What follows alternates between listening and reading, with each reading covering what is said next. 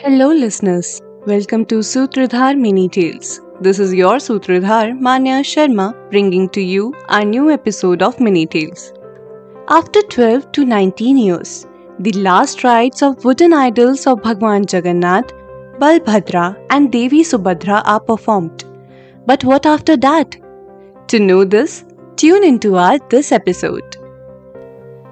This is probably the most mysterious method performed in any Hindu temple in the world. The last rites of wooden idol of Bhagwan Jagannath, Balbhadra, and Devi Subhadra are performed every 12 to 19 years. After this, the soul of the deities resides in the newly made idols.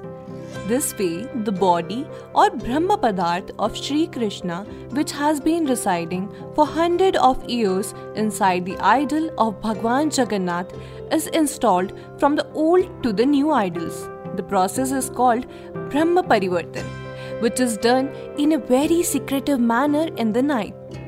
The new idols of God can't be made from any common wood. For this, Daitapati, the servant of Bhagwan, takes refuge of Ma Mangala. Devi shows Daitapati in the dream the place of wood that resembles Bhagwan. After this, those trees are found at the place directed by the goddess.